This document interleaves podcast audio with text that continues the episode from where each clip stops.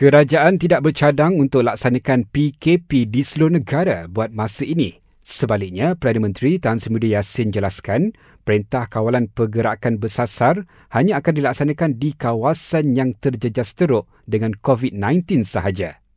Apa yang akan dilakukan oleh kerajaan ialah melaksanakan Perintah Kawalan Pergerakan diperketatkan secara bersasar di kawasan-kawasan yang dikenal pasti mempunyai kes-kes COVID-19 yang tinggi. Dengan ini, aktiviti ekonomi dan sosial di kawasan-kawasan lain yang tidak terjejas boleh diteruskan dengan amalan SOP yang ketat dan penguatkuasaan undang-undang yang tegas.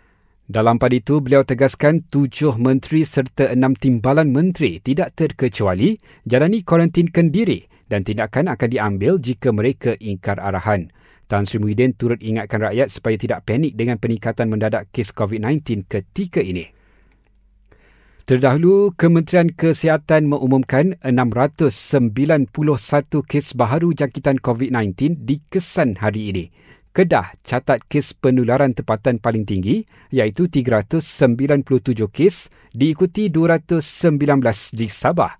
Dua kluster baru turut dikesan iaitu satu di Perak dan satu lagi di Sabah. Empat kematian direkodkan menjadikan jumlah korban 141. Kerajaan sekat perjalanan keluar masuk ke Sabah bermula 12 hingga 25 Oktober bagi membendung COVID-19. Bagaimanapun, pengecualian khas diberikan kepada kes-kes tertentu yang melibatkan kes kecemasan, kematian, perkhidmatan perlu dan lain-lain.